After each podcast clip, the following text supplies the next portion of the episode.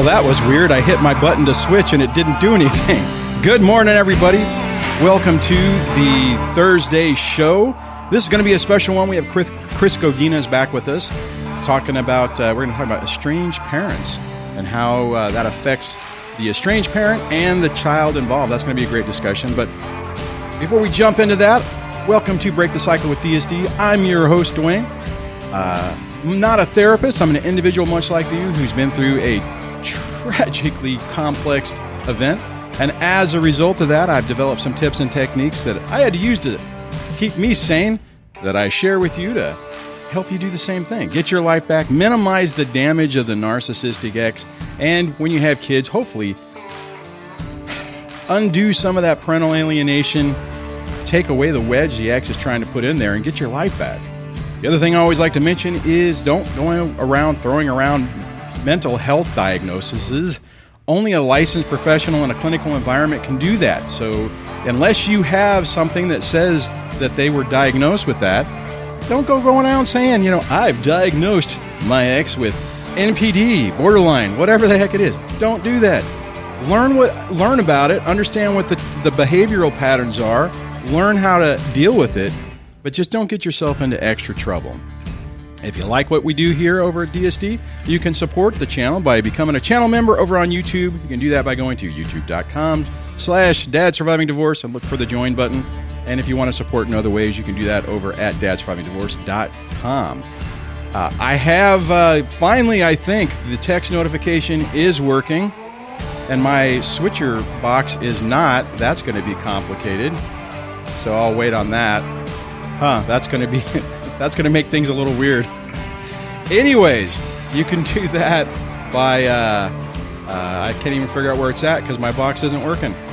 Anyways, I digress. I'll put links in the description on how you can do that if you're interested in that.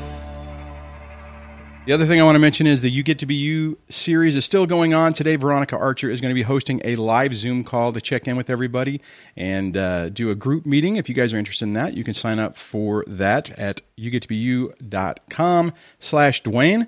That's still got, it. I think it's about a little less than halfway through.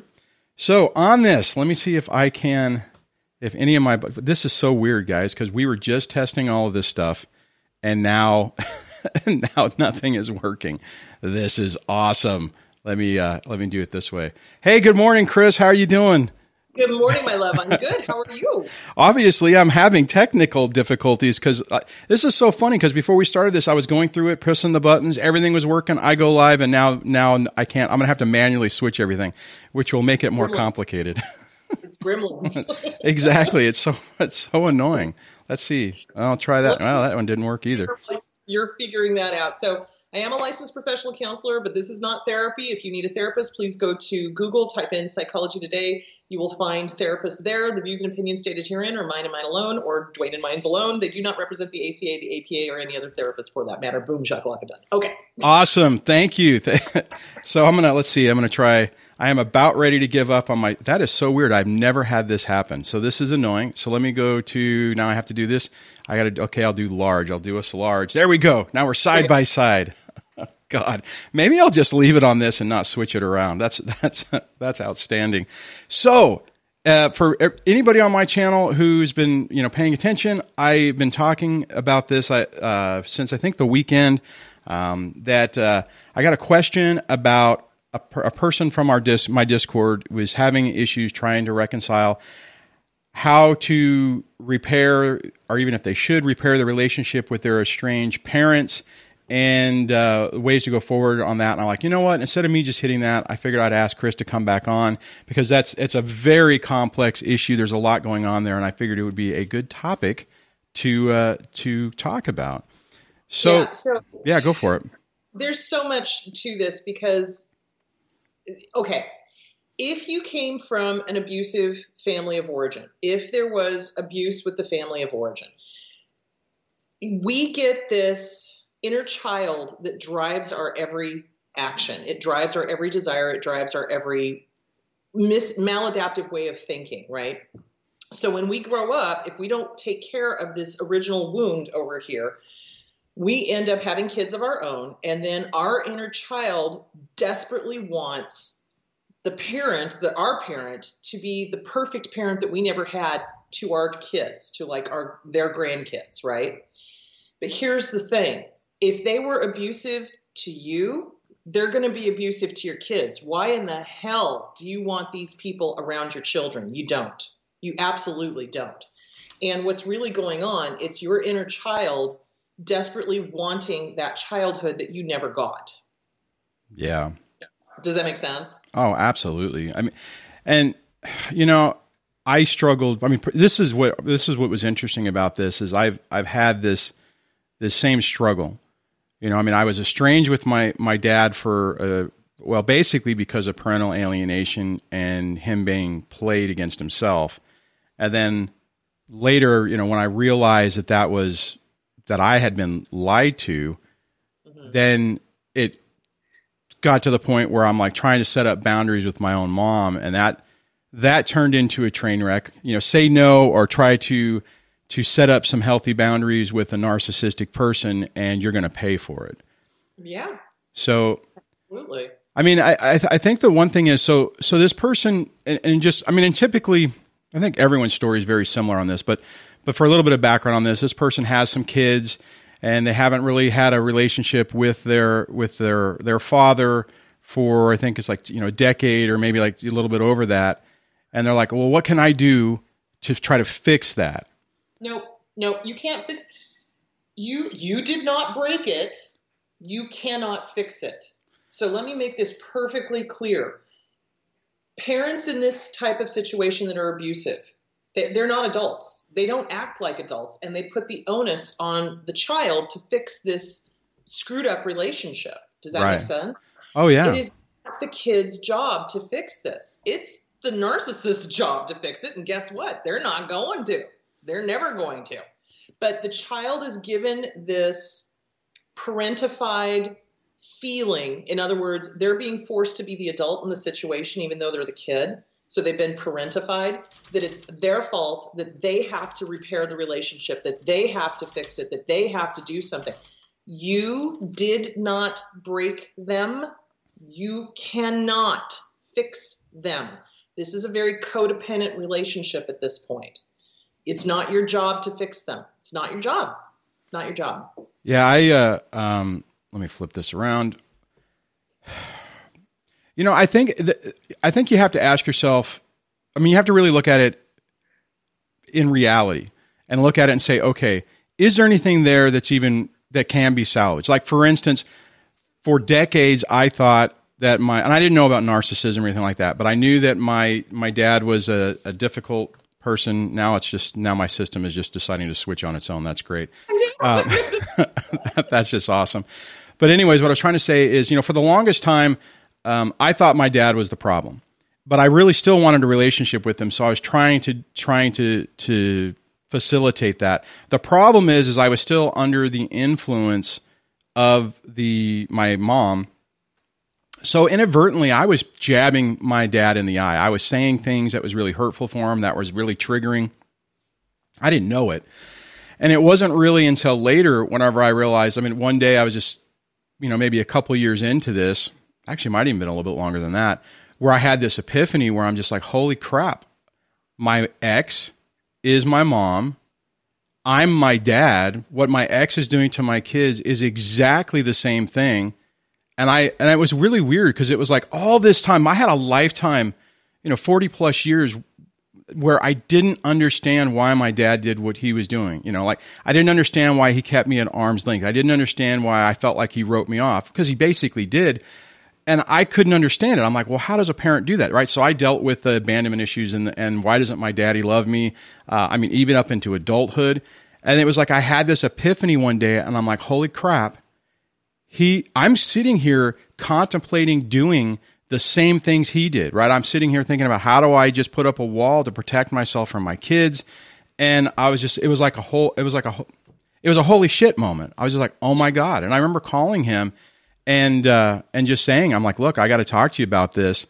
And he actually broke down because he's like, you know, I tried. Oh, I got to be careful how I, you know, so I don't lose it. But he's like, I, I, I, I tried everything I knew, and I couldn't break through with you. And I'm like, dude, I get it. You did, you didn't do anything wrong. I mean, it's like the only reason I think I have a better skill set in dealing with my own kids is because I'm looking at what my dad did with me. And a lot of times in my mind, I'm like, okay, what did he do that didn't work?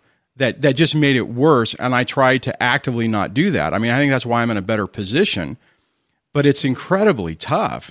You know, I mean, it's so, I mean, I guess getting back to my point is, is you, you really have to decide, is there anything there worth salvaging? Exactly. And in some of the cases, now in the case that I was talking about, it was both parents were abusive. Right. You know, it's like they're neither one of them. You want nothing to do with either one of them. In a case where one parent was abusive and the other one was being alienated, right? Mm-hmm. And being forced to kind of build that wall between themselves and their kids, it is incredibly painful for the non abusive parent to watch the children be alienated oh, and yeah. watch the narcissist basically turn their child against them. And usually this is done during the teenage years when it's really easy to manipulate the kids because teenagers, I hate to say it, teenagers are very, um, God love them, they don't think about the future. yeah, true. Let's put it that way. And so when a narcissistic parent comes in and goes, "Oh, I don't have any rules. Oh, you can you I'll let you stay out until three o'clock in the morning. I'll let you do drugs. I'll let you do this. I'll let you do that." Of course, the teenager is going to be like, "Woohoo, partay," you know, and go off Right, with right. the parent. So then the alienated parent starts doing. it- It's kind of like clawing at sand, trying so hard to keep that child, clawing at sand, clawing at sand. And what I tell my clients that are going through this, I'm like, you've got to stop. Because Yeah. the more you claw at the sand, the more ammo you're giving to the narcissist, and the more the child is not going to understand.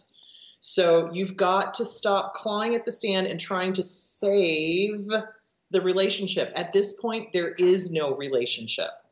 So what you have to do is you have to start detaching. You have to start thinking of yourself not as the dad, not as the mom, but okay, as a concerned human being that will be here for this person should they ever pull their head out of their ass.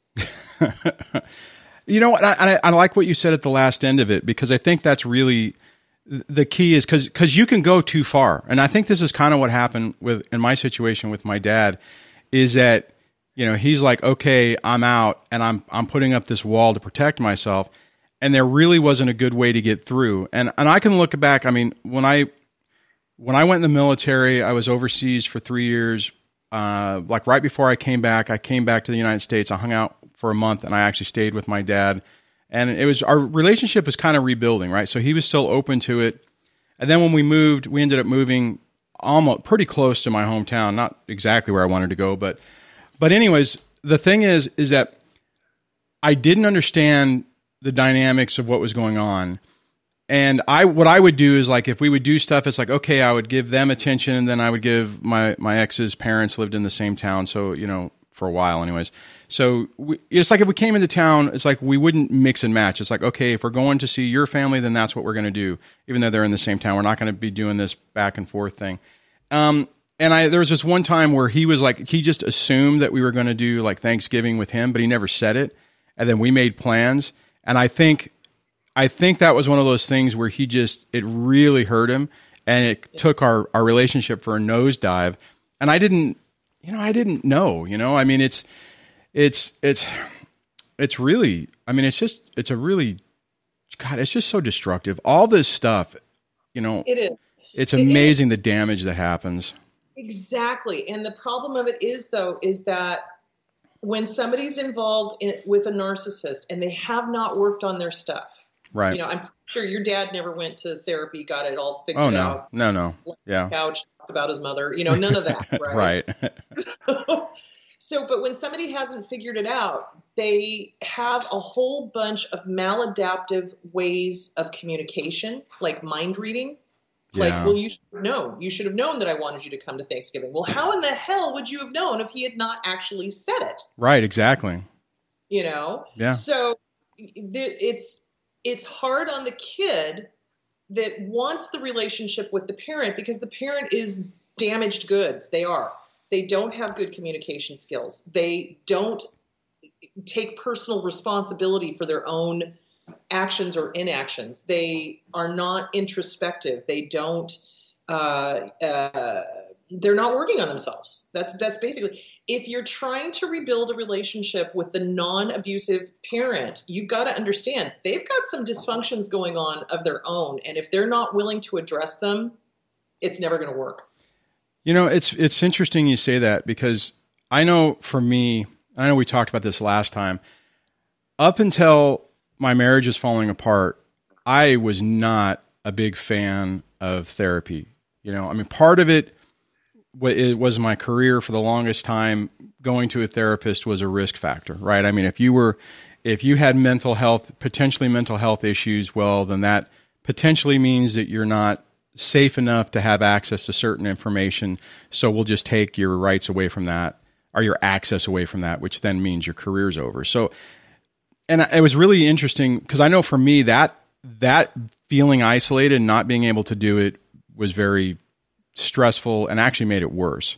Um, I know I'm getting off track, but what I mean is, is there's a lot of people, especially men, I think, that are, you know, I mean, it, it's like there's that stigma that okay if you're a man and you're going to therapy and you're lying on the couch well then you're you know you're not strong you know you're weak you know you're all these different things which in my opinion now guys that's a bunch of horse crap i mean the thing the thing is is you need to be able to get your life back and use whatever damn tools available to you to do it but yeah, but some absolutely. people won't well so here's the thing it's it's a two-pronged thing so one is the stigma yes I think that in the past there's been a great stigma, and especially coming from a military background, you know, yeah, yeah. it's no, no, no, no, no.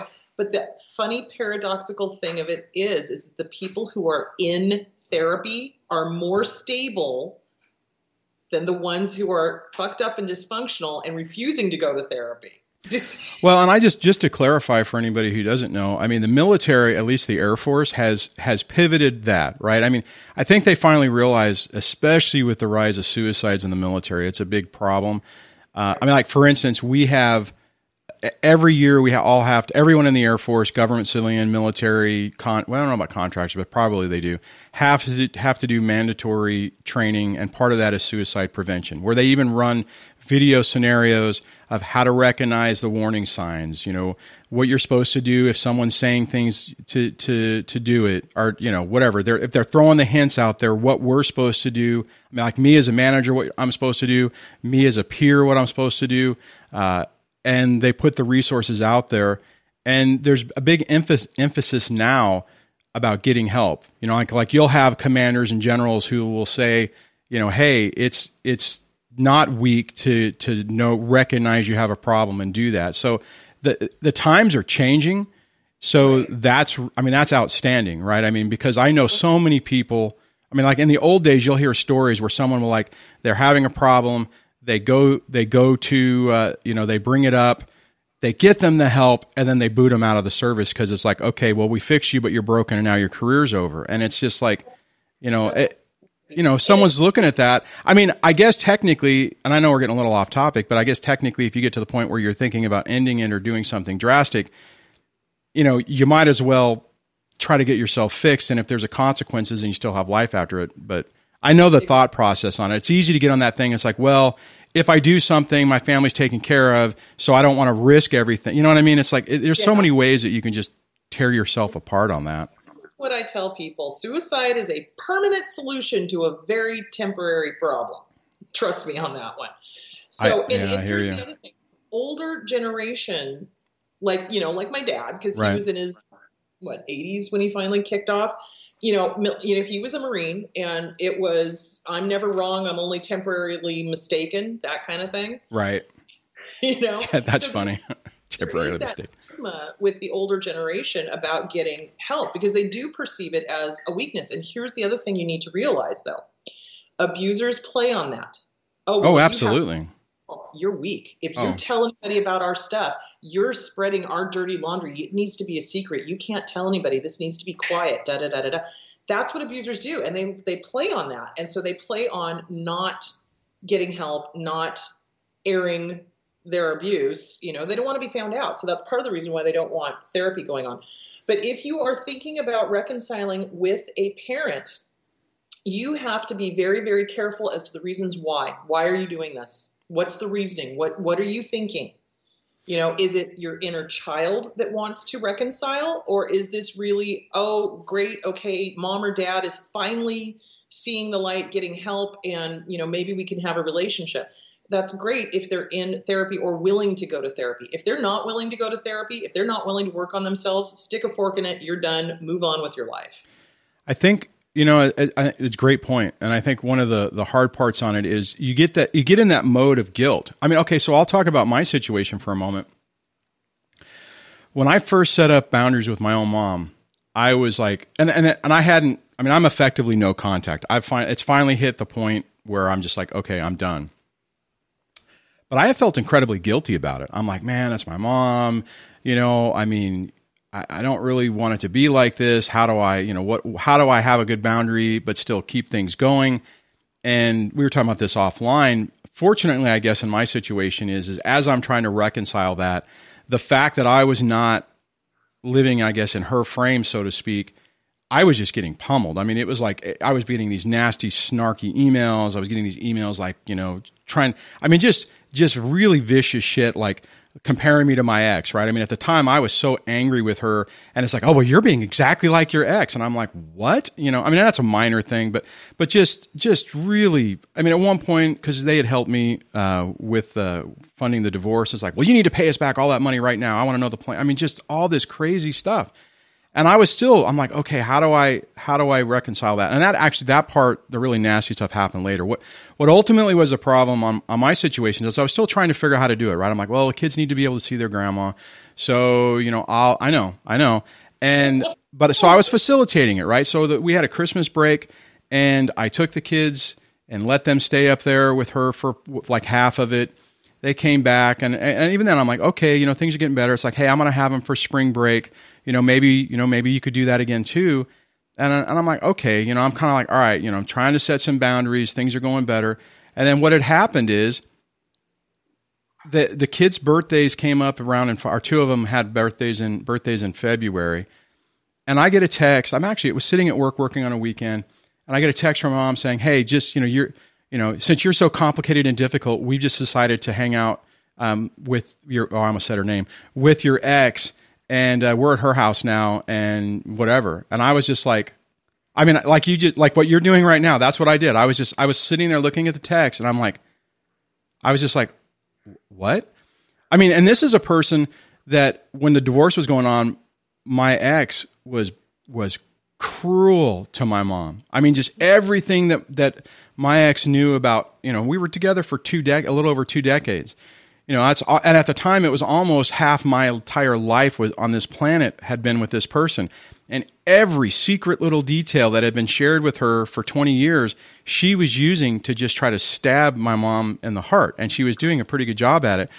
Yeah. but because i didn't conform i didn't bend the knee to what they wanted they that they raced that away. And i'm thinking oh my god the person who i've confided in is now hanging out with the enemy yeah and what i well, what I did is I, I'm like, you know what? Enjoy your new life with uh, with my with my ex.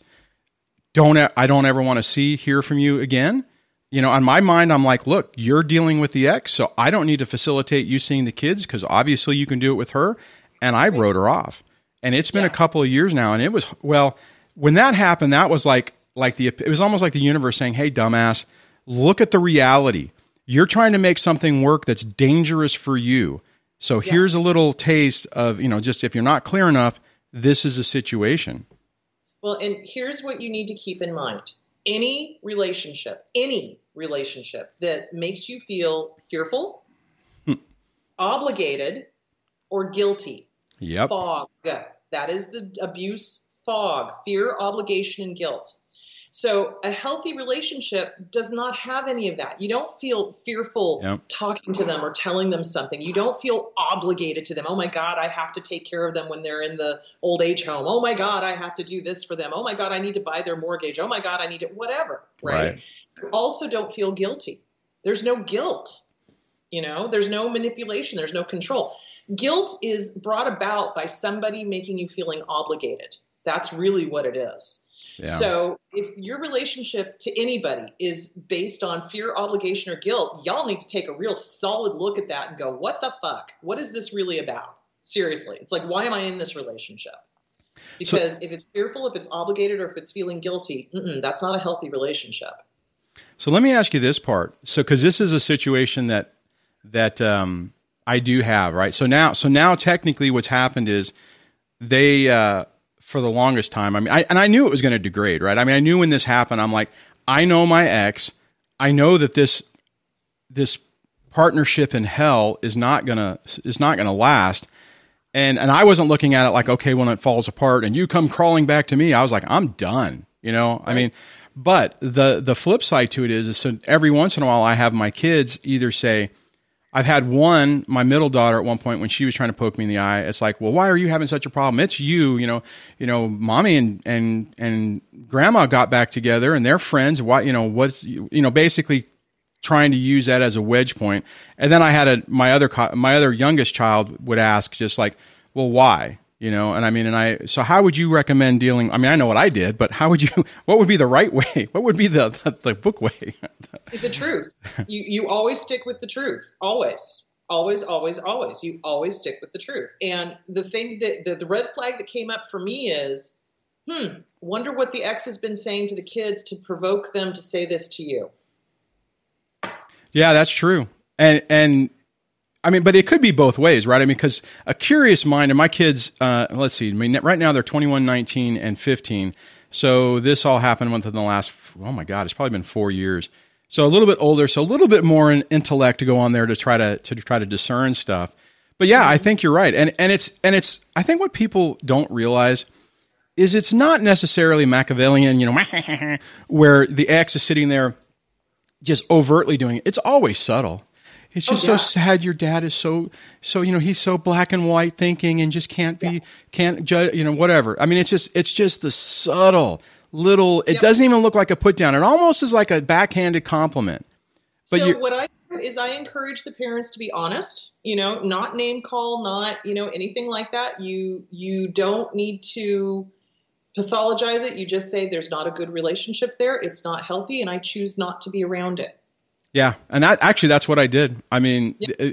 I was that's why I was going to clarify that because when you said to be to be honest, I'm like, uh, well, uh, I could be completely honest. Oh God, you know what? I did I I did actually do that once with my youngest, and uh, I it was bad. I and I, this was recently. I kind of channeled that inner inner anger because normally it doesn't. I it's one of those things where now stuff happens and it's like if it's a triggering thing, it's like I can see it and I'm like, yeah, whatever. I'm just nah, whatever. But every once in a while, every once in a while, the moment creeps up to where it's like, yeah. I'll just open that door. And yeah, really important not to. You don't want to involve them in the nastiness of it. You just want to give them the basic overview and the boundary. That's really yeah. what it is. It's like it's a dysfunctional relationship. I am having strong boundaries here. Here's where I say no. I'm not going to have a relationship with them. When you're older, we can talk about it. The other thing you can do with the older kids, and I strongly recommend this oh, you know, here's a great book you might want to read. The Object of My Affection is in My Reflection Coping with the Narcissist by Rokelle Lerner. I think you'll find it really interesting. You get, you'll have to give me the link of that that after the show, and I'll put it in the show notes so people can check it out. So yeah, what it does is Rokelle goes breaks it down. She goes through the overt, the covert, the communal, right? Mm-hmm. And uh, several parents that I've dealt with, when they've handed this book to their kid, the kid will read it and go, "Oh, wow, yeah, that's mom, that's dad, that's you know." They like get it. Does that make sense? Oh yeah, absolutely. Without the parent actually saying your mom's a narcissist, your dad's a narcissist, blah blah blah blah. blah. It's like, well, you know you're going to need this in life, kid, so you can protect yourself from these types of people because they'll be in yeah. business and they'll be in your school and they'll be blah blah blah blah blah. Give give them the tools so that they recognize it themselves. Exactly. I do and have. the X is going to come unglued because now they've got the ammunition or the tools yeah. to be able to go, oh, right. Do you see where I'm going with that? Oh, absolutely, absolutely. There's a comment that came in. Let me grab this. It starts out with saying if it if it'll pop up my computer's doing weird stuff. Oh, there it goes. Okay, so it says, uh, Dwayne, I don't have kids, but my family, but my main, my family's original maternal NPD abuse is being continued amongst amongst my three siblings, like my mother, I gave her the playbook. Question: Should I give up? Uh, you know, what would Yeah. you? Yeah. Short answer. Short answer, yes. Here's the thing. When you've got siblings that are still playing the playbook, they're still trying to do all of the same BS, you, you just don't play. The only way to win is to not play. Unless, caveat, if they recognize there's a problem and they want to get better and they want to go to therapy, then okay, yeah. But other than that, hell to the no. Get the hell out. Bye bye. I think Yeah. that I think the key on that is, you know, and the sad part. Well, I'll say I think the key on it is looking at it and saying, okay, is there anything positive that can come out of this? Is it more destructive than constructive? And then, and you got to be very careful going to therapy with them. So let's say that they suddenly, yeah, you know, oh, I've had an epiphany. We need to go to therapy. If they use anything in therapy against you, be done. no, that's a good point. And, Yeah. you, you know the the really annoying part. Well, there's a lot. There's a lot of annoying parts, but one of the things that I found really annoying in my own personal story is it's like you can see everything's laid out in front of you. It's right there. You see it. You, you're you're starting to recognize it, but you have that self doubt, and you're and you don't believe yourself. So you second guess. It's like I, I was using. I maybe we was talking to you, or maybe I was a different show. I was talking about the analogy of uh, touching the hot pan. You know, normal people, you touch the hot pan, you're like, oh crap, that's hot. I need to do something about it. But I swear to God, I felt like I would touch it, I burn myself, and it's like, oh well, maybe it's not really hot. Oh, I burned myself again. I mean, and it's like, it, it's weird that that people have to you have to convince yourself what the reality is and and the and the fact is is I can't be you know I I can try to help you obviously you know in your in your practice can help but at the end of the day it's not until the the switch flips in your own head to where you go okay I get it now I get it I I understand this person is dangerous and yeah It's the gaslighting. It's the it's the intermittent positive rewards. It's the Oh, yeah. trauma bonding. It's, you know, all of those things make us doubt ourselves, and that is their goal: is to make their target not trust reality. That's why we keep putting our hand on the hot plate, i.e., going back to the abuser, Right. trying to get comfort from an abuser, wanting a relationship with an abuser. You know, it's that it's that not trusting what we know right in front of us, and it's also the denial. Denial is deadly. I cannot stress Oh, that man. enough. This is the Yeah. reason why men and women end up dead in domestic violence relationships because they're in denial, and it takes seven times on average leaving before it sticks because they keep going no no no no no it's going to get better no no no no no it'll be different this time no no no no no but there's so but when it's good it's so good well yeah that's because of the trauma bonding that's because of all the dopamine serotonins oxytocins etc when it's good it's great but when it's bad it's deadly You know, it's funny you mentioned that. I hadn't thought. I didn't realize there was a statistic for that. But I don't. I think probably seven was about what it took me to keep going back to the to the plate and getting whacked again before I finally was like, okay, this is just all right. I'm getting it. Um, and I mean, in mine, I mean, I wasn't being. I mean, it wasn't. It was emotional abuse. It wasn't physical. But I can see, you know, I mean, it's and it's really interesting and it's sad that you know somebody who hasn't been through this doesn't get it, right? They're like, hey, if someone if someone hits you or someone is is really bad, you leave, and it's like, no, it's a hell of a lot more complicated than that. Oh yeah. Oh yeah. And and it's not the worst part of it is is when they don't hit you and it's all verbal and Oh, yeah. emotional because i- then people are like, well, but he or she is so great. You know, they're such charming, wonderful people, but they're not seeing what's going on behind closed doors. And Yeah, really, yeah. the key to this whole thing is self-esteem. When you love yourself, you trust yourself. And if you trust yourself, when somebody comes in and gives you a gaslight story, I can't tell you the number of times I've turned around to like total, you know, people I'm not related to, right? And you know, they're trying to give me some bull and not clients either. And they're trying to give me some bullshit story. And I'll look at them and I'm going, I looked at them and I said, You're gaslighting me and you need to stop that shit right the fuck now because I see right through you.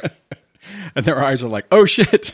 oh shit, yeah, because I called them on it. So yeah, it's self-esteem. When you've got good self-esteem, you have certainty.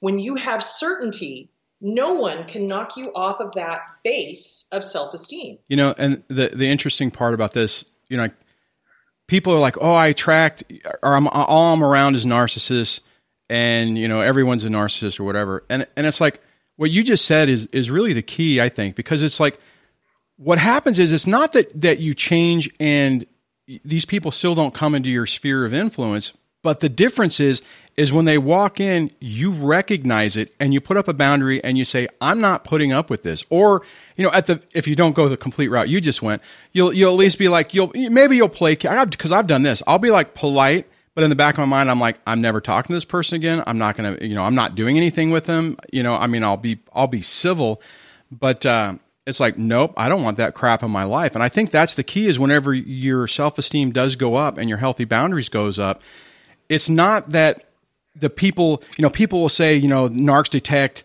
uh, weak people.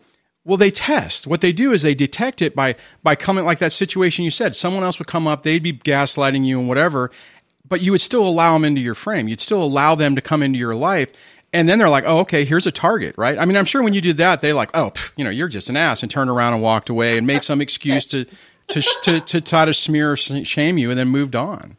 Right, exactly. And I'm, I'm sorry, I wear that badge with honor. It's like, oh, great. So a narcissist is calling me a bitch? Fucking huzzah, you know?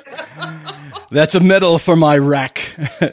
yes. Yeah, that's funny. You know, I mean, it's, I mean, I, I, I go ahead. It, is. It, it is self esteem. When your self esteem comes up, you no longer put up with bullshit. You no longer put up with gaslighting, lying, rewriting history, manipulation, controlled tactics. You just don't put up with it. And when you see it, you're just like, mm, yeah, mm-mm, no, mm-mm, no, ain't, ain't nobody got time for that. Mm-mm. You know, you know, so, yeah. No, I would say the, the hard part with that is I think it's, I mean, it's easier when it's not family or it's, or it's not – a person like well we were talking about this before we started how you know society is like you know respect your parents and and there's all these things in there so there's like that extra guilt on there so it's so easy to say to say well but it's my mom well their excuse excuse excuse and you still yeah. allow it into your life okay so here's two things i want you to remember the one thing i've heard abusers use more than anything is the bible which pisses me right the hell off so what they do is they do the whole, oh, honor thy mother and yep. father. And the very next line, if you fricking read the damn thing, which I'm pretty sure they don't, is parents, do not bring your children to anger. It's a two way street. Yeah. So that's one thing. The other thing that, you know, I get is, or that I hear from abusers is, well, I'm the elder, I'm the parent, I should be respected, I should be blah, blah, blah, blah, blah, blah, blah. Again, if there is fear, if there is obligation or if there is guilt in this relationship. And if there is no respect coming from the parent to the child, why the hell should the child be showing respect to this elder who's an abusive POS? Well, and I think the other aspect of this that people people miss is if you ignore that to try to have a relationship or like a, like we were talking about before the original s- story on this is where the person was saying, well, you know, I want, they want the they want the grandparents involved. It's like you're normalizing the behavior, right? I mean, if you're not saying if you're not putting your foot down, I mean, and I know it can go both ways, right? Because it can be used against you and say, oh, well, you're just, you know, anybody that can just, you know, discard their parents or whatever is a bad person. And I had to, I mean, I dealt with that guilt myself. But at the same time, it's like, you know what? I don't want to show my own kids that I think that this behavior is appropriate. Exactly. And here's the question to ask yourself if you were not related to these people, oh, yeah. would you have anything to do with them? That is, I mean, that is an outstanding point. Mm-hmm. You know, and, and usually the answer is no. Usually, when I say, look, if you were not related to this person or these people, would you have anything to do with them based on how they've treated you? The answer is a resounding no. And then I look at them and go, act accordingly. It's and I, I, would imagine when you have clients on that, they probably just look like they're crushed because they don't. Well, you know what it is? It's like you don't want to give up, right? I mean, you don't want to. It's like no, it can get better. It can get better. Nope. nope, they can't. They won't. They won't. Trust me on this one. They don't.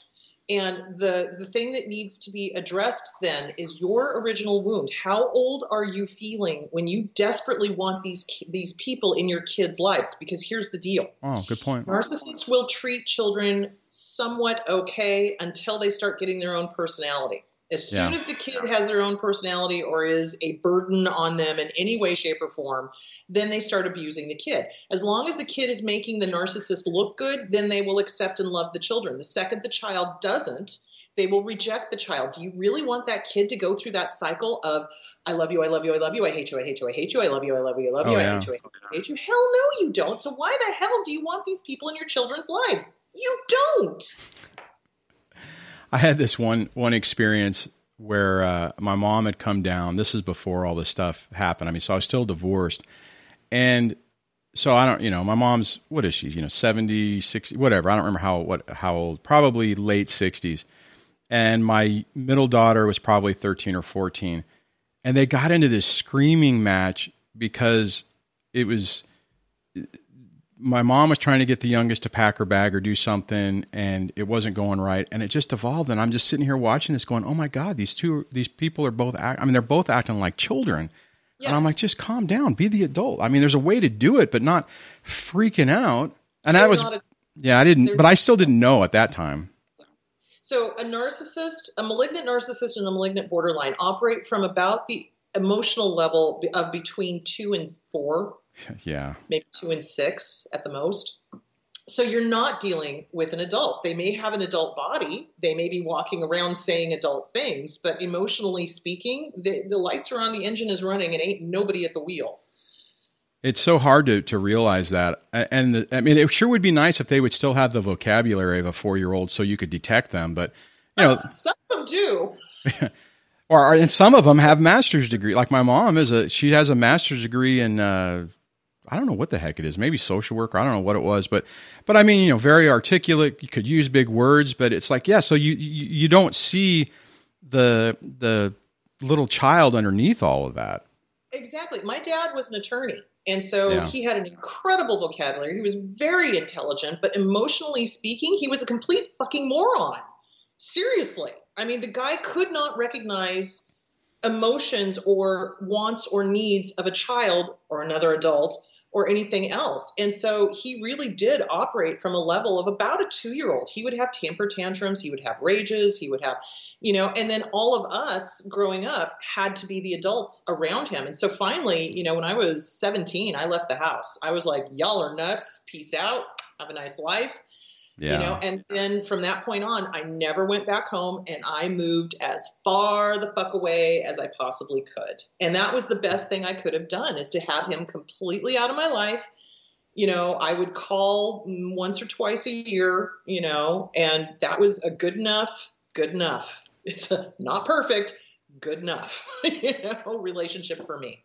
Yeah, and that's I mean that's the thing is you just have to to to gauge it. I mean, going back, I mean, realistically, the, the person who set the origin, original comment Mhm. uh, that's kind of started this conversation. I mean, it, it's it, it sounds like I mean they've already done everything they can do. You know, you kind of just have to accept the reality of what you're dealing with. And Right. and I mean, there was more in. The, I'm not going to read it, but there was some more in there where there, there was some pretty toxic stuff, and and Yeah. just you know, it's like when things were tried and communication was happening, it just basically devolved into well, kind of a narcissistic type rage. I mean, yeah you, Exactly, because narcissists don't like being called out on their crap. So here's the deal you want to stay safe from narcissists no matter where they are, or abusers no matter what they are, whether they're they've got narcissistic personality disorder or borderline personality disorder or whatever. right, You need a list of deal breakers, and these deal breakers need to apply to literally everyone. So no lying, no cheating, no stealing, no gaslighting, no rewriting history, uh, no making me be doubting myself. No, d- these are all deal breakers. And the second someone crosses that line, you need to be super strong and be like, "That's a deal breaker. Get out of my life." Just like I did with that person that tried to gaslight me. right, I'm right. like, huh, that's a gaslight. Sur- survey says incorrect response. Kindly f off. You know. Yeah. and I think that's what you have to look at it. It's like you got to. I mean, okay. I think the benefit for everyone who's been through this, I know it seems anybody in the early stages will be like a benefit. Are you nuts? Is that it gets us an opportunity to, to really reevaluate our lives, really to take a step back and say, okay, you know what? I've hit almost emotional rock bottom. Do I, as I'm going forward, what am I going to allow into my life? What am I going to choose to let be in here? And you have to look at it and say, no, I'm sorry, but this is, you know, I, I've tried. I've tried everything I can possibly try. I see the warning signs. And at the end of the day, it's not worth it to me. Exactly. And you shouldn't put up with these behaviors from strangers, from family, from yeah. friends. Oh, yeah. Yeah. You know, this is why a list of deal breakers is really going to keep you safe as long as you honor that list and you do not allow that codependent inner child to allow those to be crossed. And this is where I think working on the inner child stuff would be really important because it's the little kid inside that desperately wants a parent that cares. And that's oh, really absolutely. what yeah. so there's uh, a book called The Inner Child Workbook by Cathryn Taylor, and it's really good.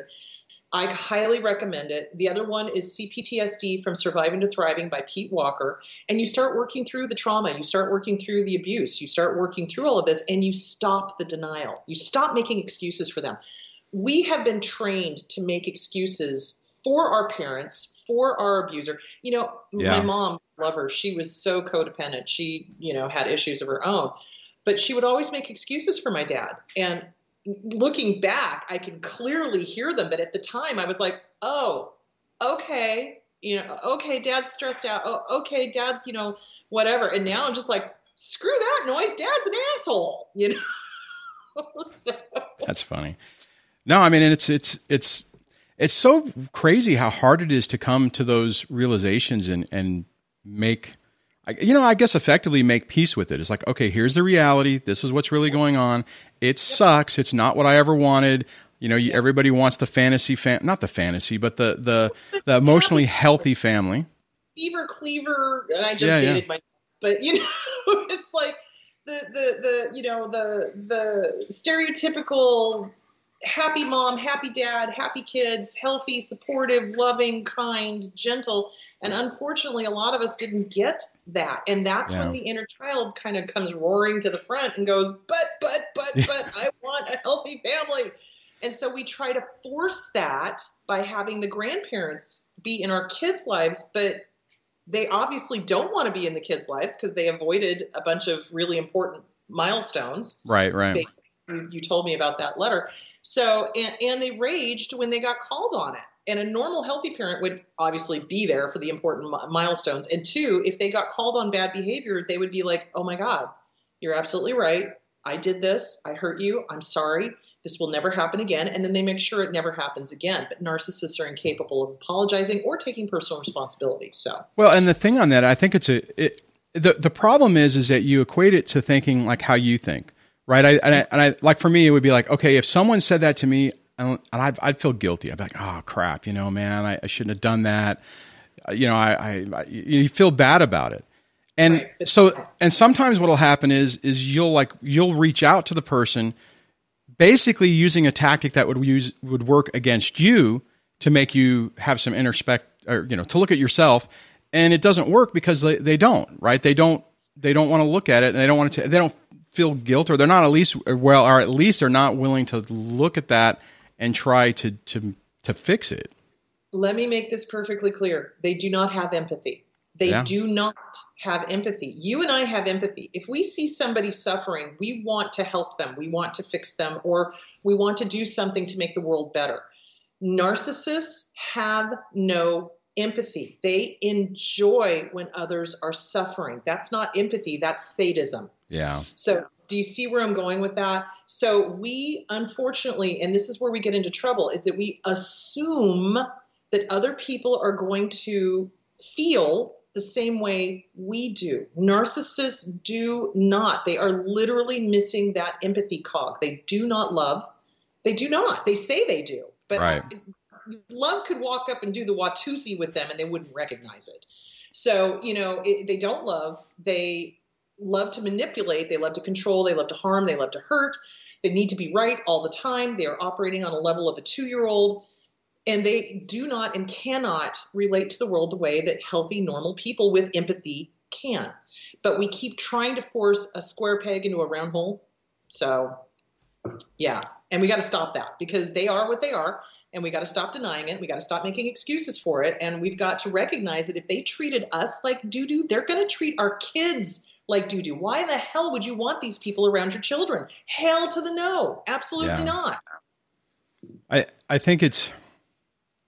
I mean that's that's really the key. It it rolls back to choosing what you want in your own environment. But but I mean, the reality is, and you've talked about it a lot on this, is that we have to take the time to work on ourselves to figure out how in the hell did we get into this mode to where I'm even in this vicious cycle. Like you said, working on the inner child wounds to say, you know, why do I keep going back to the to the trough to get to beat up again? Yeah, yeah. It's, it's the inner child stuff, and it's also the codependency. So in codependent relationships, it, it looks like this usually. We're getting our self esteem from taking care of somebody, right? Or we're getting our self esteem from other esteem, other people telling us that we're good and this, that, and the other thing. In a really messed up relationship, it's like this, right? Both of you are doing this and it's really messed up. And if one of you leaves, bam, you fall flat on your face.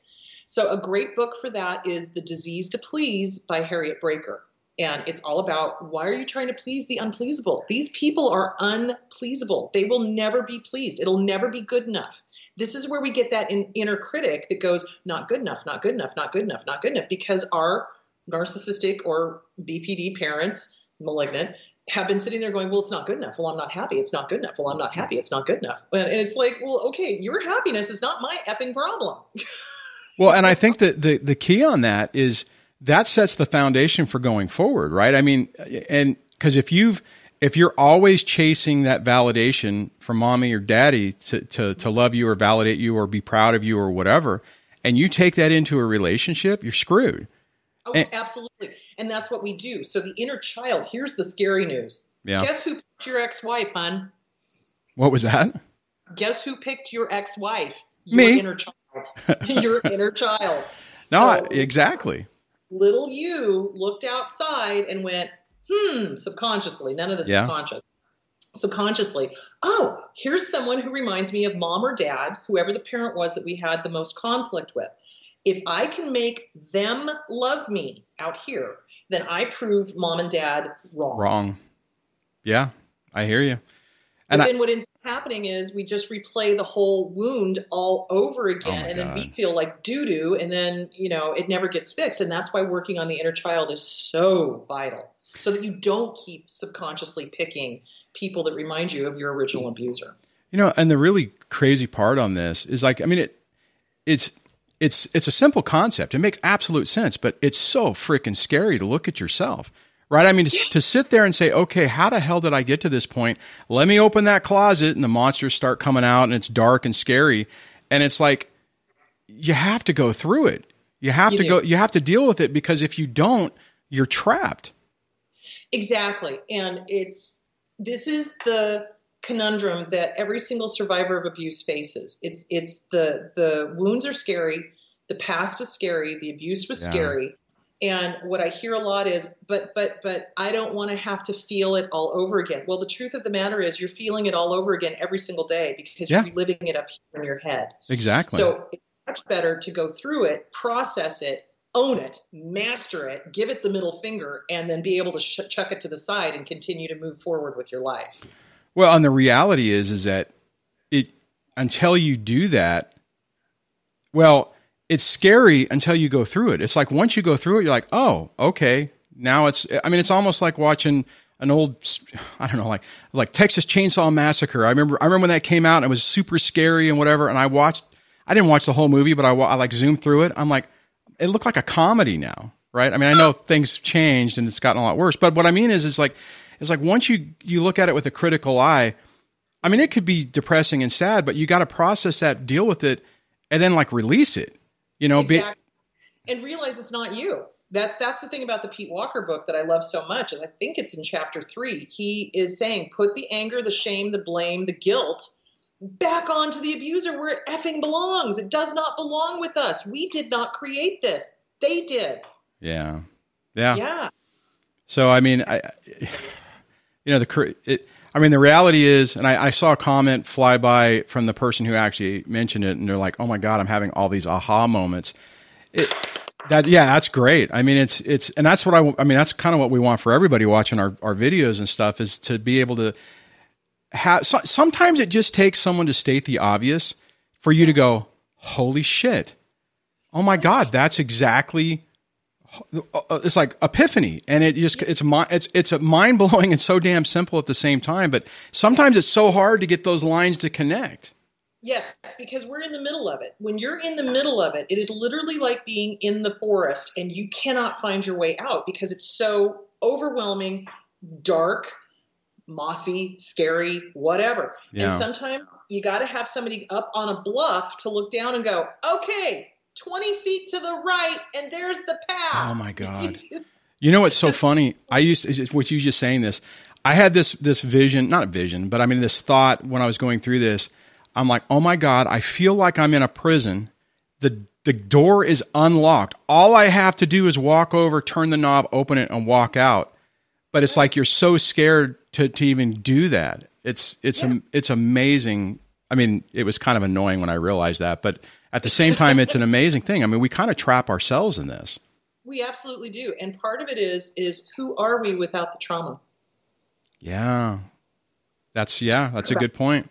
You get a lot of people cling to their trauma as if it's who they are. And when they start prying their fingers off of it, it's frightening because who are they without it? well, you, I you have yeah. to redefine who you are. You are not the daughter of these people. You are you.